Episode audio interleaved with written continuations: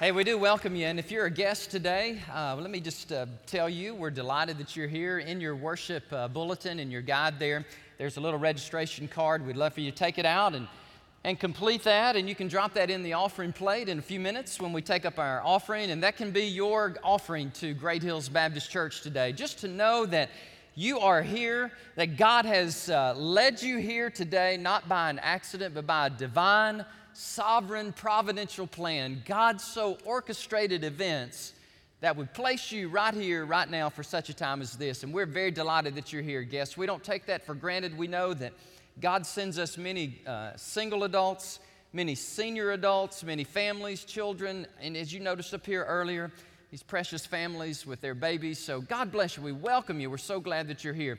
Now, we are in a five part series of messages at Great Hills, and I'm very grateful to our staff, some of our younger guys on staff that helped me preach uh, those two first two sermons. If you'll notice in your in your guide in your, your bulletin there on the front, here are our messages that we're preaching. The first one is a blessed life, and thank you, Jeffrey Sam Plasky, my son-in-law, for preaching a great message on the blessed life. So thank you.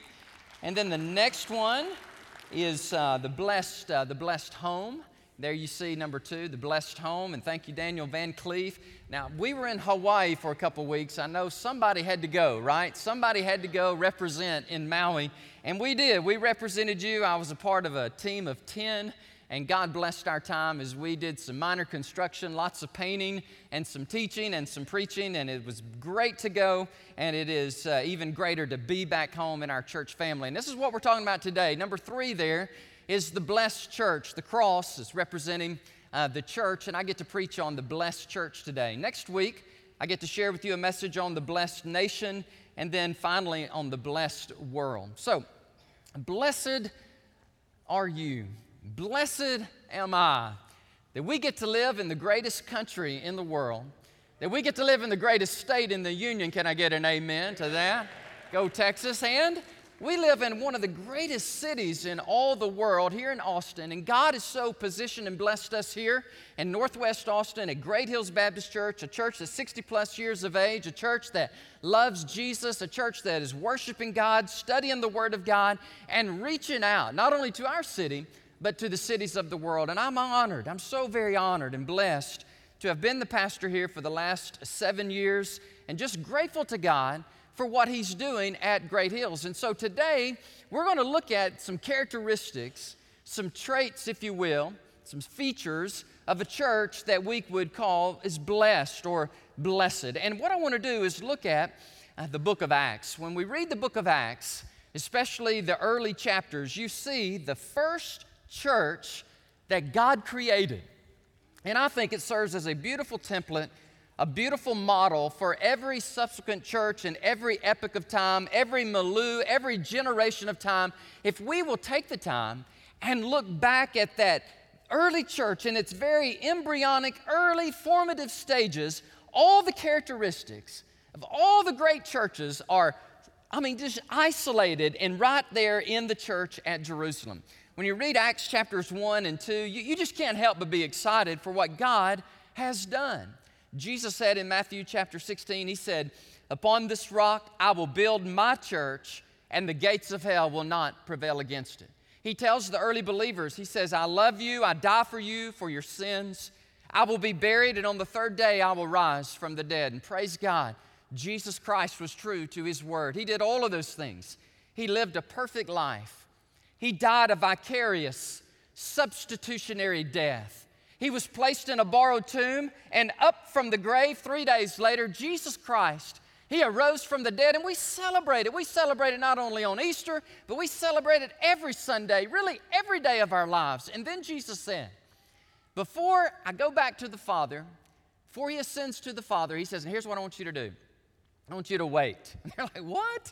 I mean, there's so much to be done. You want us to wait? He said, Yes, I want you to wait and I want you to pray. And by the way, those are two things we have a hard time with, isn't it? Waiting and praying. And Jesus says, I want you to wait in Jerusalem, Acts 1 4, because I am going to send you the Holy Spirit. And when the Holy Spirit comes, He's going to teach you, He's going to empower you, He's going to make you bold witnesses. But here's what I want you to do I want you to wait and I want you to pray. And so when you come to Acts chapter 1, verse 14, there they are, true to the Lord. You have Mary, the mother of Jesus. You have some of the brothers of Jesus. You have the early disciples. There's 120 of them. They're in an upper room in Jerusalem, and they are praying. They're waiting on the Holy Spirit. And here it is. We get to see this church in action. And I think it behooves us and is very wise and prudent of the church today.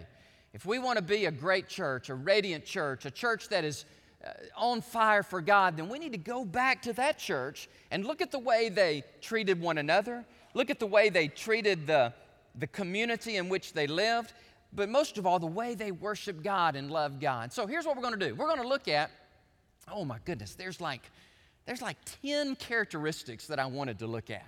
And I know we don't have time for 10, but how about two? Would you give me time for two? I want to look at two of those key characteristics, those markers of a church in Jerusalem that serves as a model church for the church today. And here's what I think will happen. As we study God's Word together today, and as we look at it and say, Holy Spirit, we humble ourselves before you, teach us, help us to be this kind of church. Now, there's two types of churches there's the big C church, all right, the big C, and then there's the little c. We're part of the church of Jesus Christ all over the globe, all right? For 2,000 years, two millennia, the Holy Spirit has been building the people of God. And I'm telling you, God is doing an awesome work all over this world, the big C. Then there's a little c, and that's us. That's the part we get to play. 10,500 uh, Jollyville. We're gathered on Sunday, and praise the Lord, we're scattered throughout the rest of the week. And so, what I want to do is look at the big church macro, yes, but more than that, I want to look at our church as it resembles and relates to the church there at Jerusalem. All right? So let me pray for us and then we'll get right into the message. All right? Let's pray together. So glad that you're here today. Thank you, Lord, that everybody here today is here for a reason. And God, you have blessed us so much, allowing us the privilege, the freedom to come and to worship you. Thank you, Lord, for what we've heard already that we can be blessed in our individual lives through a relationship with you. And Jesus, we can be, and we are, so many are blessed with wonderful families, with spouses and children and grandchildren and nieces and nephews and cousins, and we thank you for that. But we also thank you, Lord, for the church. That God, as this concentric circle moves out from our relationship with you and our family, the next border, the next realm, the next rhythm of life is the church. Your people, God, gathered. Your people, God, filled with the Holy Spirit. Your people, Lord, in unity and in prayer, marching forward in the name of Jesus under the banner of the cross and doing amazing and mighty things in your name. Lord, may it be true and may it be so in our lives and in the life of our church. We're asking you, O Holy Spirit, to fill us, to use us. Bless those that are here today, God, with heavy hearts. Lord, some are having such a hard time, Lord, just in their lives and in their families and in their finances. And Lord, it's just, it's just life's just hard for them right now. So I'm praying for them. I'm praying that you would just come alongside them and show them they are not alone, that you love them, God, and that you've given them a family and you've given them the family of God. And may they be built up and blessed in their lives. And for those, Lord, who are soaring, Lord, some in this room today are just doing mighty things in your name, and I thank you for them. And I pray that, God, you just continue to lift them up to do great things for your name. So, Lord, teach us. Holy Spirit, be our teacher. Thank you for the Word of God. May we get in it and may we just learn from it and then go and practice it. In Jesus' name we pray. Amen. So, the two characteristics I want to look at with you today. First of all, and by the way, they're very important in the sequence, the ordering of them. Number one is unity, and number two is prayer. Now, I know there's all kinds of characteristics of the, ch- of the church in Acts. In Acts 2 42 through 47, you see a church that's gathered together in Jerusalem. They have received the Holy Spirit. They're receiving the teaching of the Word of God. They are fellowshipping with one another. There are signs and wonders and miracles being done. They are growing, they are worshiping, they are finding favor with God and with man. And I'm telling you, you read that and you're like, wow, I'd like to be a part of that. I would love to be a part of a church like that. Well, guess what? It can happen. We can do this. We have the same, ooh, listen, we have the same Jesus that arose from the dead, and the same Holy Spirit that came at Pentecost is the same Holy Spirit alive and well today. It's not that God can't, it's just that we have to desire it and want it, okay? So, oh, by the way, let me, let me just brag on you for just a minute. Talking about a blessed church, I'm just two things that popped into my head, and there's a lots of things I could say to brag on us and thank the Lord for us, but uh, so many of you went out Saturday a week ago to Port Arthur and you loved on Port Arthur, and God bless you, there were about a thousand of us, believers, that went and they sent me the list of the names of all the Great Hills Baptist Church. It took up a whole page, a whole page of na- your names on the list there. And I thought, thank you, Lord, for those believers who went out, took the whole day on a Saturday, said no to college football, amen, and said yes to loving on Port Arthur. Now, that just borders on the miraculous if you think about it. And then I want to brag on our students. Uh, many of our students yesterday got together, and Jeffrey and Hannah were telling me about it, and a bunch of them said, you know what? We want to get together and just go out and bless our widows. Now, these are teenagers. These are middle school and high school students saying, can we just go and just spend the day with our widows and love on them and encourage them? And that's exactly what they did. After a bunch of the ladies got up here yesterday, I wasn't invited, thank you, appreciate not, not being invited to my own church, to a ministry, but you know, I'm just kidding. I'm the wrong gender, all right? no men were invited, except those that played in the band and that sort of thing, except Ross. Ross is invited to everything, amen? I mean, he just comes, he's like the Holy Spirit, he just appears everywhere, you know, he's just, he's just everywhere, he's everywhere. but he was here yesterday. Thank you, Ross, for being here. But man, these ladies, you just see the joy of God, the love of God. These, these ladies, thank you, Carice, they were inspired. And, and those are just a few examples that just happened within the last few days that just show me how blessed we are and how God is alive and well and using Great Hills. Is it all right if I brag on our church just a little bit? I, I love bragging on our church, love our church. Okay, so here we go. A blessed church is a unified church. So let me read Acts chapter 1. I'll read a couple of verses from chapters 1 and 2. And by the way, pray for me. I'm really praying at the beginning of the year what to preach. I have the rest of my messages pretty much lined out for the rest of 2017, but I'm really considering the book of Acts. But pray for me that God would give me wisdom on what to preach. But here we go. These all continued, and they were very divided, and they were fussing and fighting with one another. I'm sorry, I'm, I'm reading the wrong verse here. Let me, let me get this right here. That's not what it says, does it? They were all together in one accord, in prayer, supplication, with the women. There's Mary, the mother of Jesus, and they are with his brothers. And when the day of Pentecost comes, you move on over to chapter 2. When the day of Pentecost had fully come, they were all, here's the second time in just a few verses, right? They were all with one accord in one place. So, continuing daily with, let's say it together, one accord.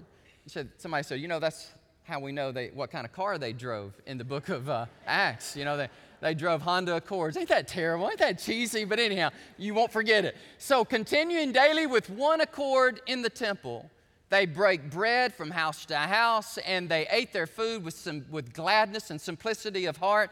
And so, the first characteristic of a blessed church is that church is unified. And when you look at that word, you break it down, it's a compound word in the, in the Greek there. That word literally means to be of one mind and one passion. Think about that. When it says they were in one accord, that means there was not any of this divisiveness. There was none of this, none of this preference, my way over your way. They were all rallied around the cross. They were all waiting on the Holy Spirit. And then the Holy Spirit comes and they're empowered to go and preach the gospel throughout the known world. But in order for all that to happen, they first must be together in unity, in one accord, bound together by the power of the Holy Spirit through the Lord Jesus Christ, they said, We are not going to be divided. We must be united and together. And, and I love that. What does that mean? Does it mean they all agreed on everything? No. There had to be some Baptists among them, right? I mean, I mean they, they just could not agree on everything. They probably disagreed on a lot of things. Let me ask you this Did they all have the same personality? Did they all have the same personality type? Well, heavens no. There's Peter my land, Peter, he's just, He's just ready to preach and ready to go at the drop of a hat. Man, he'll help you drop the hat. There's Peter. He is bold and confrontational. And, and then you've got, you got, you know, Mary, the mother of Jesus, and there she is with her, with her love for God and love for her son who has died and risen from the dead. No, it's not that they have sameness, same personality, same idiosyncrasy, same eccentricity, same, uh, no, no, no. That's not it at all. They were unified.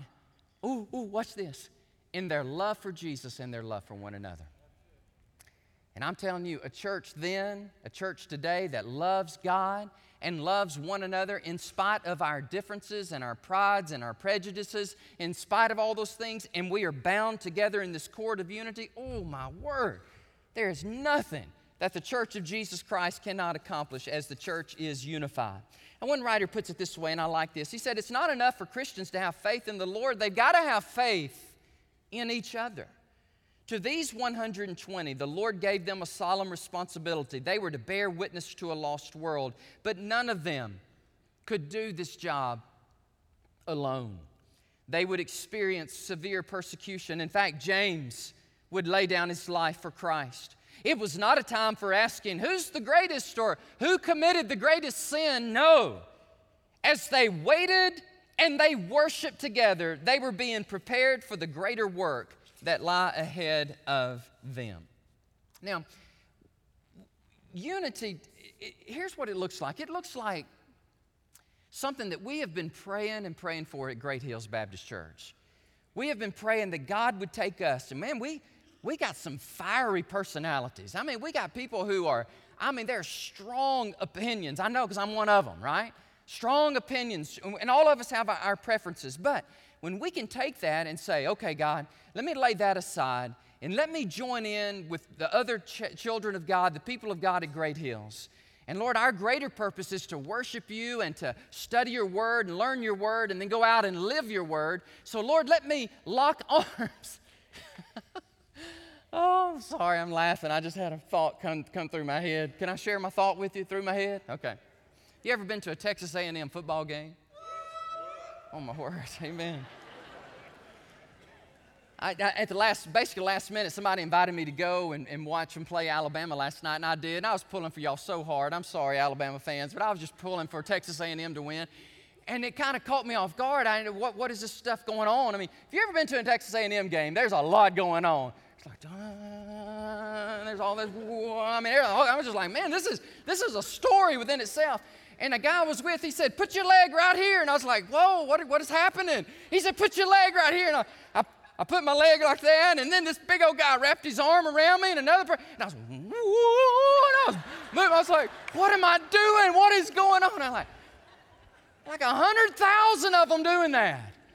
And I was like, man, well, that's, that's a beautiful picture of unity, right?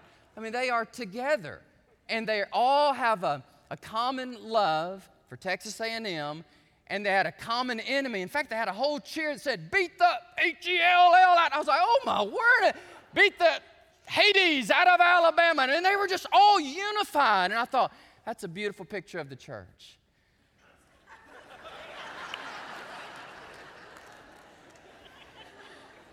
Beat the H-E-L-L out of the devil. Get him out of here. Lock arms with one another in unison, in harmony. We got a common goal, a common purpose.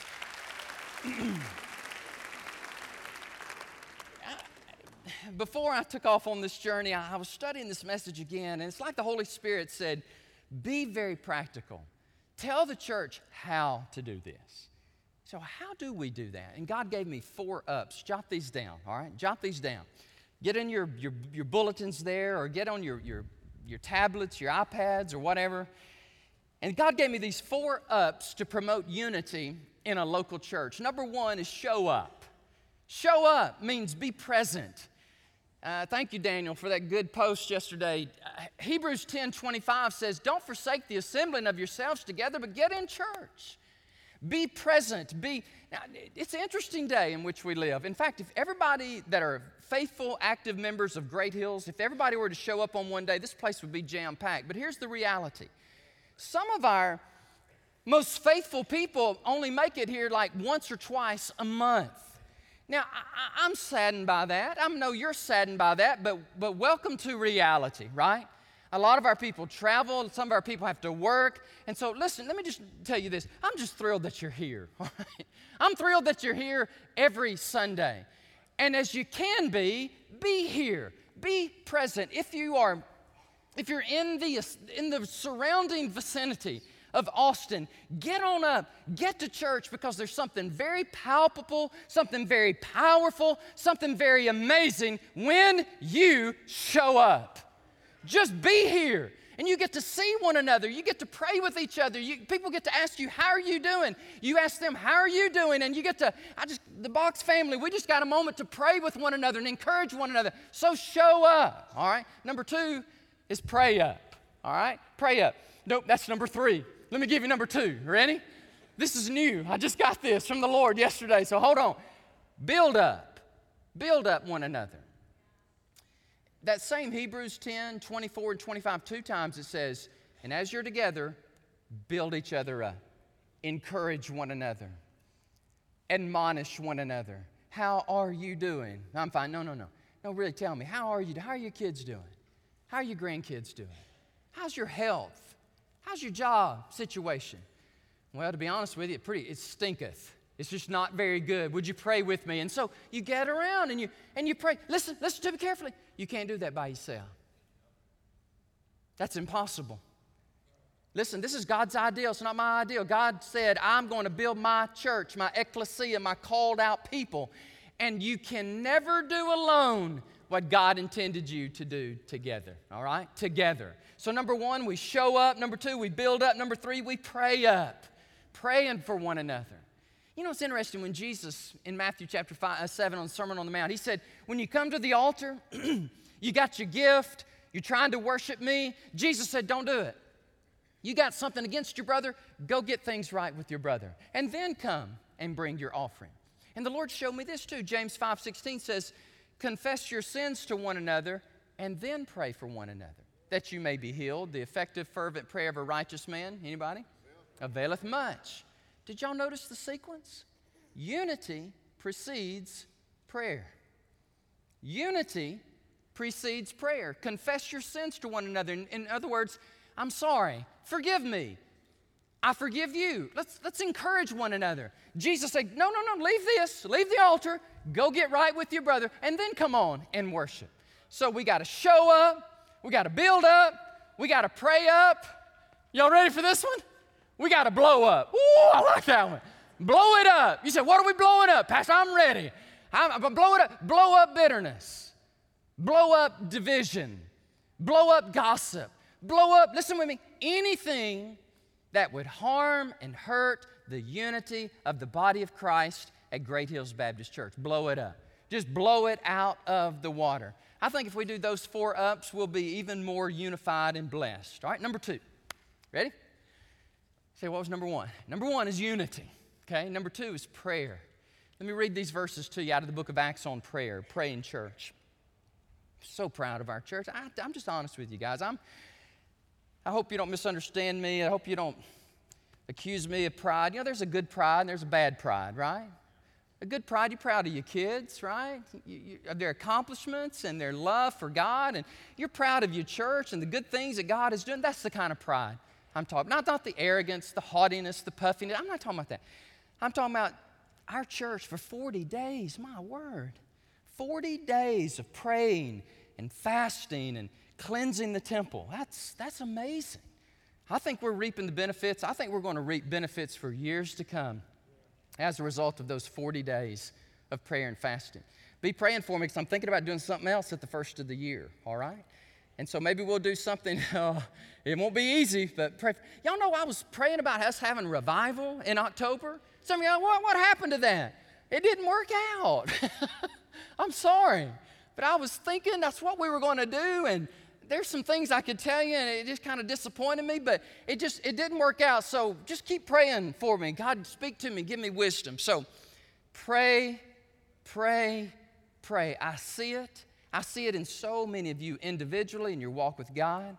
I see it in our our our Connect group classes, almost every one of you guys meet together and pray. The five men that pray with me every Sunday back here, the warriors, praise the Lord, the warriors on the wall, they're in, in, in corporate prayer for one another. I love it.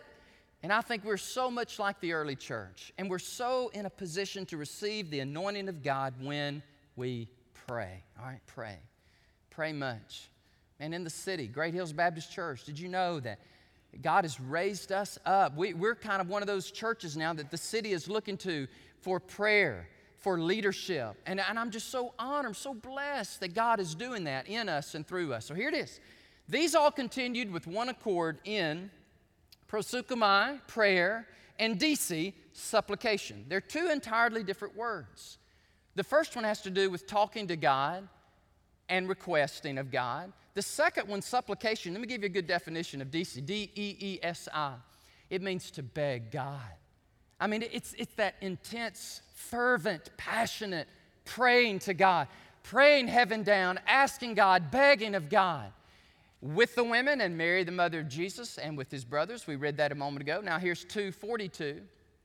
And they continued steadfastly. In other words, they didn't let up. They kept on meeting in the apostles' doctrine. By the way, that is a great characteristic of, of a church. A great church is there's apostolic doctrine, there's biblical teaching, there is the kerygmatic word of God being preached. Kerygma is a big Greek word that means the gospel the gospel of Jesus Christ being proclaimed and boldly preached by Peter and Paul and the apostles.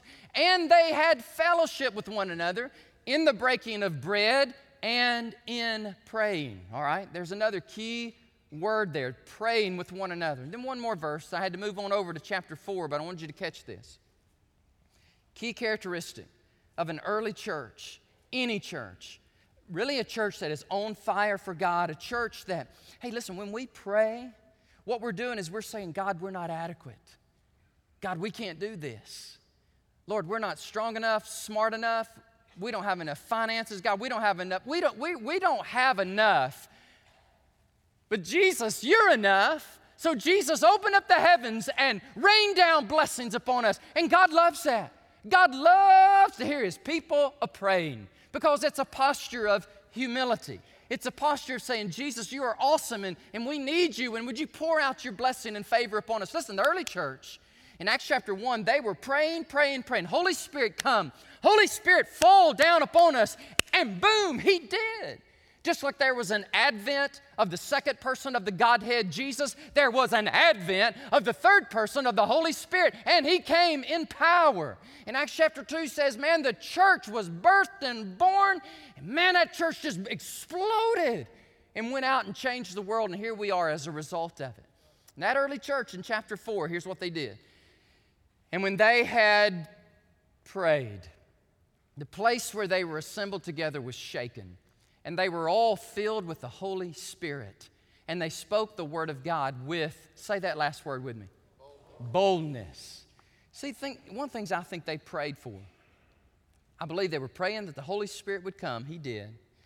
And now they're filled with the Holy Spirit and they're praying, fill us, God, with a spirit not of timidity, not of cowardice, not of fear. God, fill us with boldness. People ask me all the time, How can I pray for you, Pastor? Would you pray for me?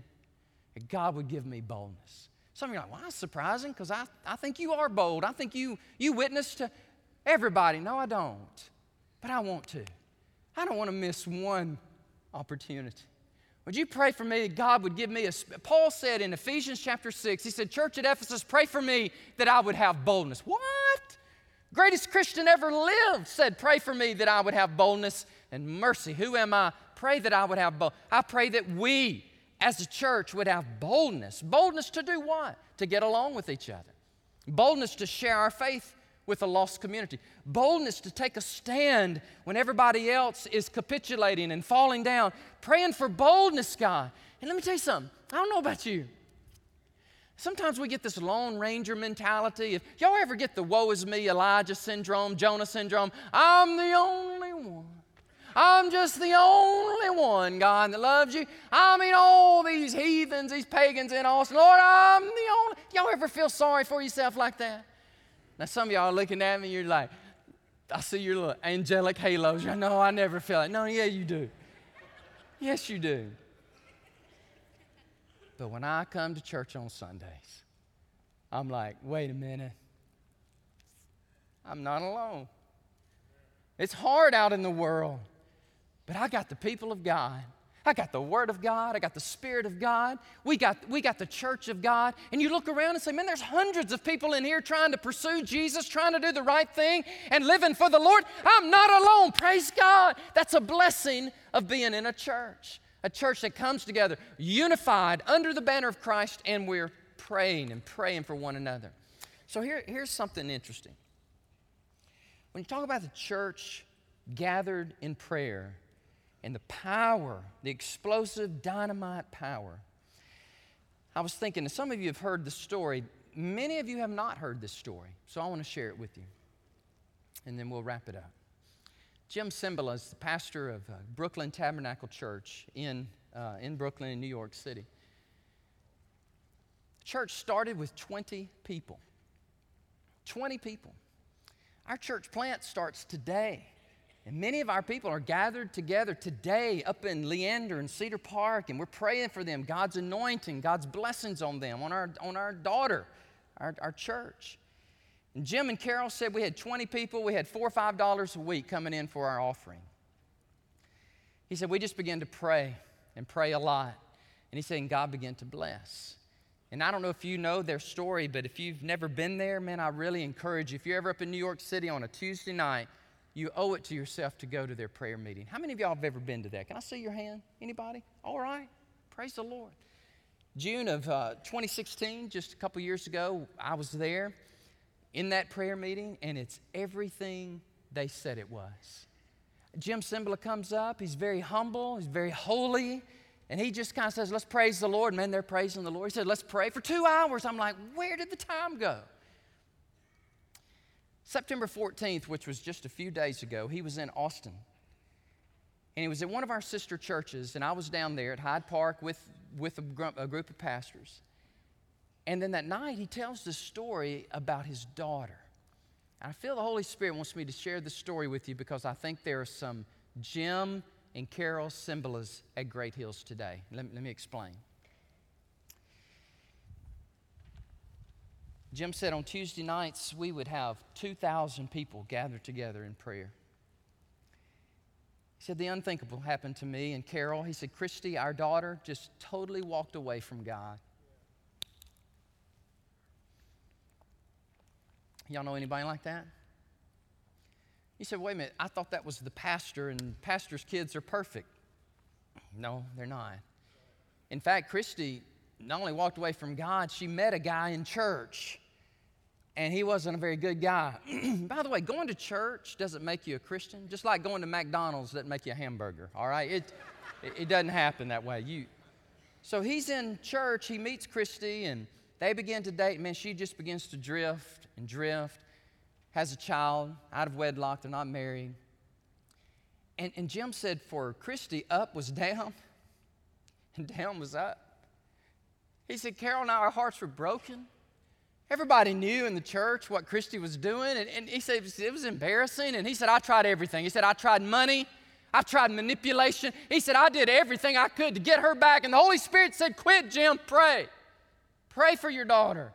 And he said, Man, I did. And I was praying for two and a half years. And a Tuesday night, one of the church members came up to me and said, Pastor, I think we're supposed to pray for Christy tonight. And he said, Okay. He said, uh, Okay, I'll honor that. And so there's 2,000 people there, and they just all in mass just started calling out her name. Lord, bring her home. God, turn her around. God, she knows better. Lord, we didn't raise her that way.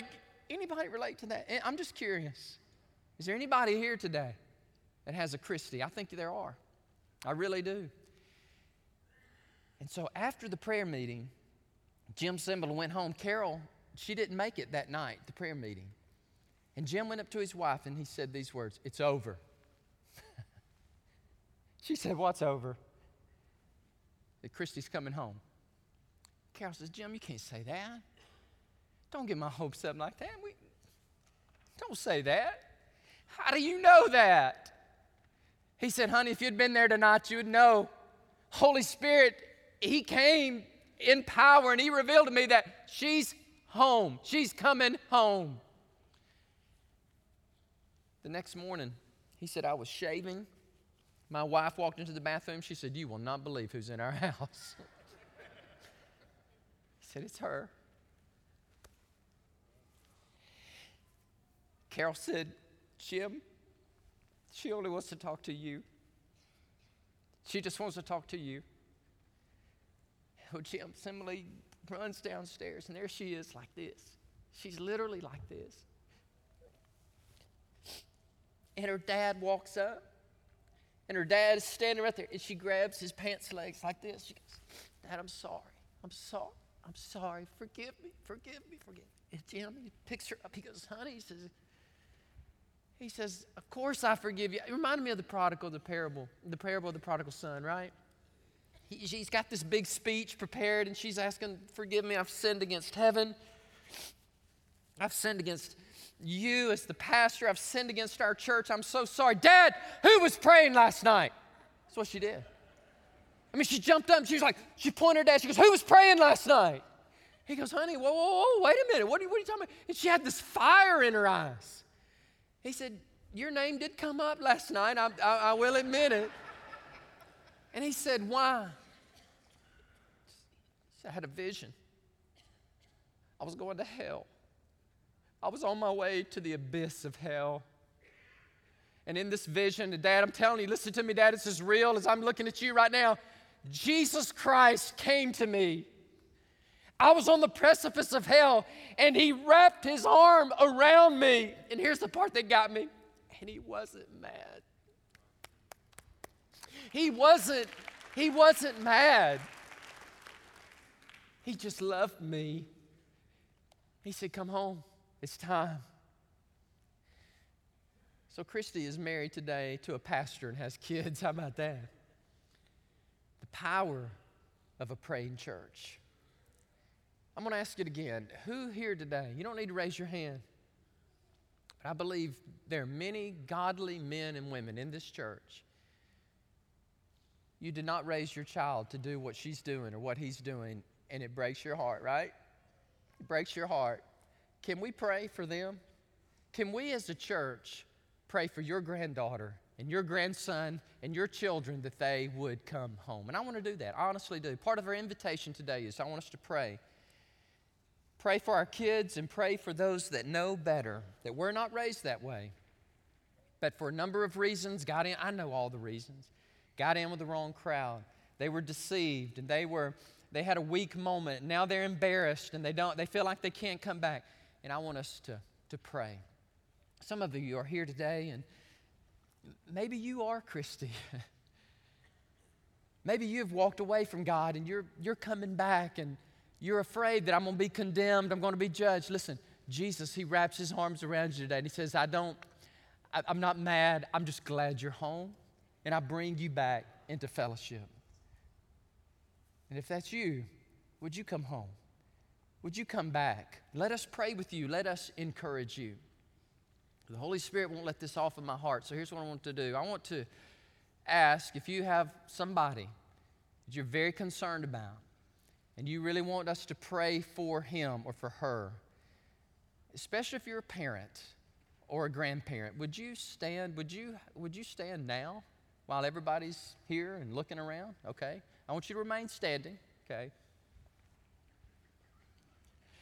Rest of you, just look. Just look around, okay? And here's what I want us to do. After I pray this prayer, our team's going to come up. They're going to lead us in a song. Some of you, not all of you, but some of you will want to come to the altar and you'll just want to pray. And I get that and I respect that and I say praise God for that. Some of you are here today. Listen to this. You are the person being prayed for and you are coming home and we welcome you. Okay, we want to help you in your next step, your next journey. So bow our heads, let's bow our heads, close our eyes. Thank you so much for standing. Lord God in heaven, I join my prayer with the prayers of these parents and grandparents. Lord, their hearts are broken. And Lord, they're praying for their Christy, and they're praying for their daughter and their granddaughter. And they're praying for their son and their grandson. Maybe it's a nephew or a niece. And Lord, I just come alongside of them, and I want to join my prayer with their prayer and ask you, God, to bring them home.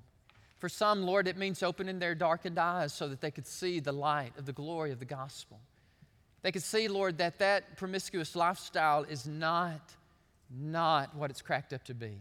That God, this deviant behavior and this, this new fad, this cool thing that they're into, God, it's only going to lead them to destruction. Would you reveal that to them, God? Would you break the chains, Lord, that are binding them, Lord, chains of deception and accusation? And Jesus Christ, I pray in your name and in your blood and through the power of your Spirit that you would come, oh God, and break those chains and break those bondages that have enslaved our kids, Lord, and our grandkids. And we're praying, God, even now, that you would do a miracle in their lives. And I join my people, Lord. I join my people in praying for them that bondages, Lord, would be broken, chains would fall. And God, reveal to them, Lord, that you love them. That God, you, you died for them and you want them back. Satan, we hate you. We rebuke you in the name of Jesus, in the power of the Lord Jesus Christ, and all your demonic hordes flee. You have no power, no right in their lives. We claim them. In the name of Jesus Christ, we pray. And all God's people said, Amen. Praise the Lord and praise the Lord. Let's all stand up. We'll have our song. We'll sing. And I invite you, if you want to come to the altar, man, you come. You need somebody to pray with you and encourage you, you come and we'll do that. So, Terry and the team, they're going to lead us in a song and we're going to have our invitation.